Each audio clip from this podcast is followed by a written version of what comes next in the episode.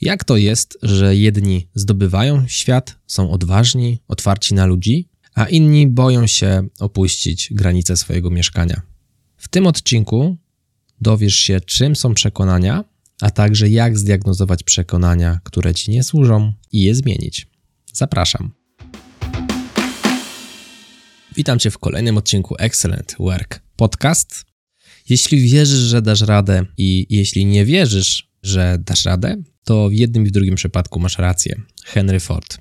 Przekonania to są sądy, to są zdania oparte na przeświadczeniu o prawidłowości i słuszności czegoś. Definicja z Wikipedii, jak żeby inaczej. A więc przekonanie jest czymś, w co wierzymy, jest czymś, co jest z nami i prawdopodobnie zostało ukształtowane przez naszych rodziców, rówieśników, środowisko, przez naszą historię. I wszystko byłoby ok, gdyby przekonania zawsze nam służyły. Niestety, nie zawsze tak jest. Przekonania wpływają na to, jak interpretujemy rzeczywistość. I tutaj od razu pójdziemy z przykładem. Czyli mamy projekt, który trzeba zrobić do końca tygodnia. Okazało się, że były zmiany i jednak musi on zostać wykonany do środy. Do nas dotarła ta informacja, a więc z ciekawości pytamy innego pracownika, czy jest tego świadom. Pytamy go, zadając mu pytanie, czy wiesz do kiedy mamy projekt? On odpowiada, że do piątku. Być może nie dotarła do niego wiadomość ze zmianą terminu. To jest przekonanie B, czyli wierzymy ludziom, zakładamy, że ludzie mają dobre intencje, ale może być też przekonanie A w stylu OK, nie powiedział mi, czyli prawdopodobnie chce podłożyć mi świnie, chce mnie podkopać w oczach szefa, nie chce powiedzieć mi, że ten termin po prostu jest krótszy, chce, żebym się nie wyrobił, żebym świecił oczami przed przełożonymi. No właśnie, ta sama sytuacja, dwa zupełnie różne podejścia. Kwestia przekonań. Jedna osoba ufała, że ludzie mają dobre intencje, a inna szukała na każdym kroku jakiegoś podkopania, jakichś tutaj negatywnych intencji. I teraz, jak widzisz, przekonania powodują, że interpretujemy rzeczywistość w taki, a nie inny sposób. Przykład kolejny: ludzie kłamią. Znam osobę, która ma właśnie takie przekonania, co powoduje, że wszystko, co do niej trafia, jest przepuszczane przez filtr, czy to jest kłamstwo. I w większości, gdy tylko niesie albo może nieść jakiekolwiek znamiona kłamstwa, jest za takie uznawane. No, z takim podejściem, z takim przekonaniem trudno żyje się w społeczności. Ludzie mówią prawdę. To znowu jest moje przekonanie, które też niesie ze sobą pewne komplikacje, bo wiąże się na przykład ze zbyt dużą ufnością, co może zostać wykorzystane. A więc jest pewna rzeczywistość, ludzie w zasadzie ani nie są prawdomówni, ani nie kłamią. Część jest taka, część jest taka. Taka jest rzeczywistość, a ja widzę ją inaczej niż widzi ją ta druga osoba. I jedno i drugie przekonanie ma się w zasadzie nijak do rzeczywistości. I żeby było zabawniej, to jak widzimy rzeczywistość powoduje, że częściej widzimy nasze sytuacje w taki, a nie inny sposób.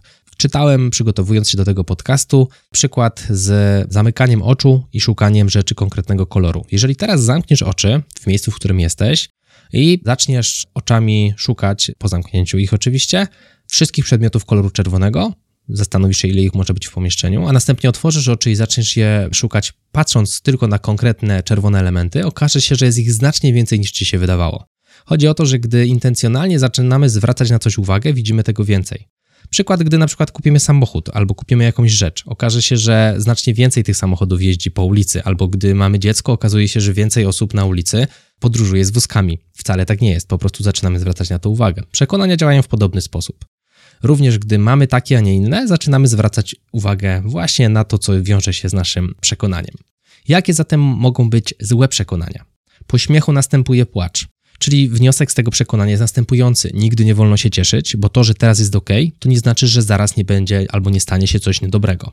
Bogaci to złodzieje. Mając takie przekonanie, no wychodzi na to, że nie warto dążyć do wolności finansowej, nie warto dążyć do lepszego statusu majątkowego, ponieważ staniemy się wtedy złodziejami.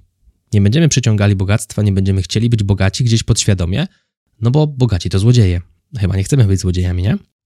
Nie umiem dobrze mówić po angielsku. I nawet jeżeli dobrze mówisz po angielsku, to przez to, że masz takie przekonanie, będziesz bał się odezwać.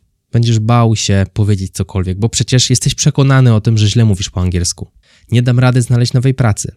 No właśnie, nie dasz rady znaleźć nowej pracy, być może nie chcesz nawet zacząć szukać. W zasadzie dasz, dasz, tylko jeszcze o tym nie wiesz. No właśnie, chodzi o to przekonanie. Nie dam rady prowadzić biznesu, nie nadaje się do przedsiębiorczości. Nadajesz się. Sprawdź. I teraz pytanie, czy Twoje przekonania Pomagają ci iść w życiu w kierunku, w którym chcesz iść. No bo jeżeli nie, to może warto zacząć nad nimi pracować.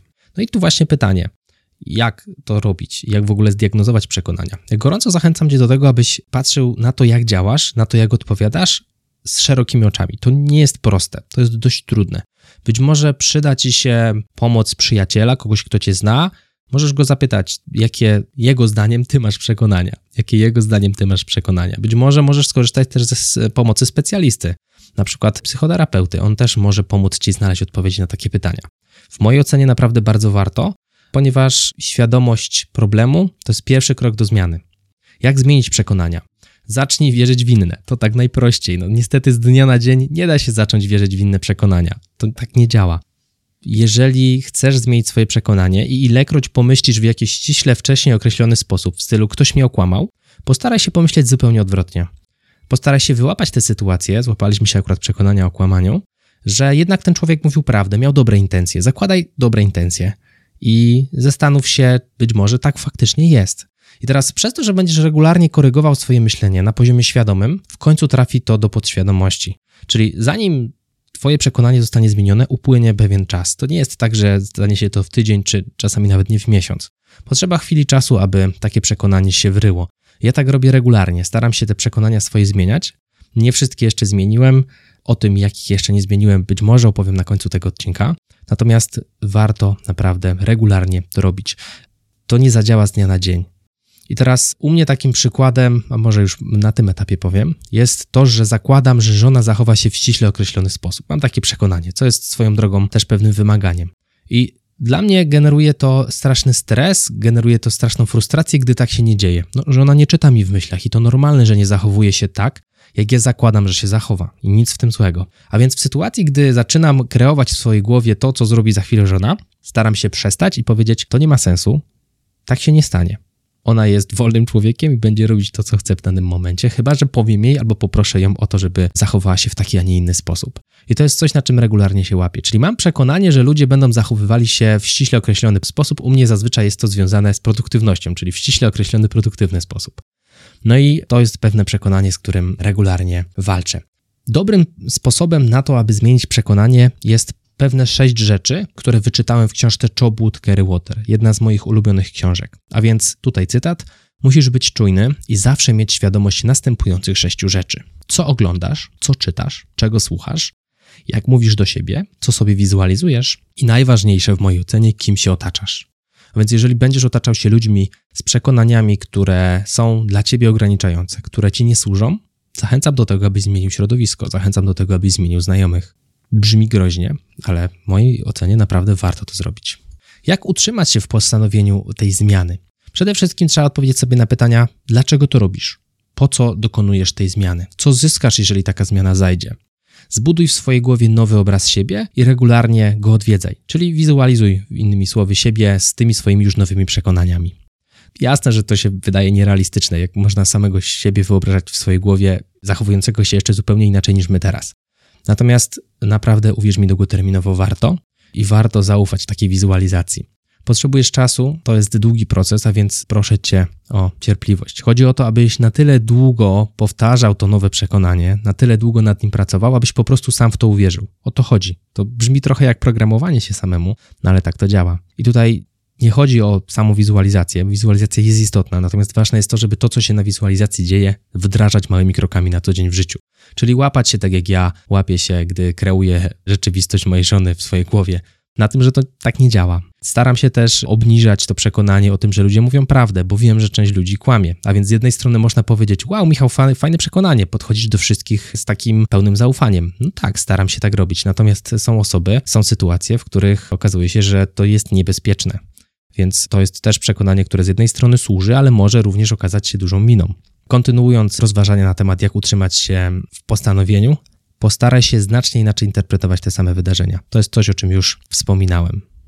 I teraz jeszcze taka jedna technika, którą może warto byłoby wdrożyć, to jest technika przejaskrawienia. Ona jest trochę trudniejsza niż takie klasyczne łapanie się na swoim przekonaniu i jego zmiana. Załóżmy, że chcesz być pewny siebie mm, w skali od 1 do 10 na 5. Obecnie jesteś pewny siebie na 2. Co zrobić, aby być pewnym siebie na 5? przez jakiś czas staraj się być pewnym siebie na 7-8, czyli taki wręcz arogancki, ponad pewny siebie. I właśnie cała trudność polega w tym miejscu. Chodzi o to, że no, jeżeli jesteśmy pewni siebie na 2, to ciężko jest nam być ponad pewnym siebie, albo wręcz arogancko pewnym siebie, gdzieś tam na 8 w skali 10, prawda? Czy tam nawet na 9. Chodzi o to, żeby przez jakiś czas przejaskrawić, żeby przez jakiś czas wyjść poza punkt docelowy, po to, aby po jakimś czasie zrobić z powrotem ten krok do tyłu. No i w tym przypadku, gdy zrobimy już ten krok do tyłu, nie wylądujemy w pozycji 2, wylądujemy już w pozycji prawdopodobnie 4, 5 albo 6, czyli bliżej tej, która jest naszą założoną. I ja tak robiłem, w zeszłym roku dużo eksperymentowałem, być może opowiem o tym w którymś z kolejnych odcinków, nie będziemy o tym mm, mówili teraz. Natomiast uważam, że ta technika jest naprawdę fajna. Natomiast trudny jest ten czas, kiedy jesteśmy na tej skali 8-9. To jest naprawdę dziwne uczucie, trudne, mocno niekomfortowe. Natomiast gdy już się wróci z powrotem do takiego komfortu, jest faktycznie widoczna zmiana i jest znacznie przyjemniej. To może tyle co do tych moich przekonań, które ja mam. Tak, oczywiście to nie są wszystkie część, które tutaj wypisałem. Ledwie cztery, dwa pozytywne, dwa negatywne w mojej ocenie. Pozytywne jest mało rzeczy w temacie majsterkowania, których nie jestem w stanie ogarnąć sam. Po prostu niektórych nie lubię robić. A więc jeżeli mam coś do zrobienia w domu, do wyremontowania, nie boję się tego zrobić. To z jednej strony jest fajne przekonanie, z drugiej może być też problematyczne, generować problem z delegowaniem niektórych rzeczy albo problem z jakością rzeczy, które gdzieś tam mogę zrobić. Znowu, świat nie jest czarno-biały, są też odcienie szarości. Drugie przekonanie, uważam się za mądrego i inteligentnego gościa. To pomaga w wielu przestrzeniach, czasem może też przeszkadzać, bo może na przykład, nie wiem, mogę bagatelizować jakieś rady od innych osób, tak? To jest jakieś tam niebezpieczeństwo. Natomiast znowu, tak jak wcześniej wspominałem, mamy odcienie szarości. Mogę znacznie więcej niż mi się wydaje. I to jest przekonanie, które pozwala mi na przykład rozwijać firmę, tworzyć nowe projekty. Lubię to przekonanie. Średnio mówię po angielsku. Przekonanie, nad którym cały czas pracuję, to nie jest tak, że boję się odzywać w języku angielskim, no ale mam styczności z językiem znacznie mniej, jeżeli chodzi o mówienie, niż miałem pracując jeszcze na etacie. Oczywiście 95% książek, które słucham, słucham w języku angielskim. Gdy szukam czegoś w Google, również używam języka angielskiego, ale tego mówienia jest trochę u mnie mniej. I jasne, mógłbym zmienić to przekonanie, mógłbym więcej trenować, natomiast na tym etapie zostawiam to na razie. Są inne rzeczy, które chciałbym zmienić. To tyle w tym odcinku. To był Excellent Work Podcast. Jeżeli podobało Ci się to, co dla Ciebie przygotowałem tradycyjnie, wyślij ten odcinek jednej osobie. No i zachęcam Cię też do odwiedzenia strony przestawne.pl. Dowiesz się tam, jak korzystać z tabel przestawnych Excela. Mówił dla Ciebie Michał Kowalczyk. Do zobaczenia i do usłyszenia w kolejnym odcinku. Trzymaj się, hej!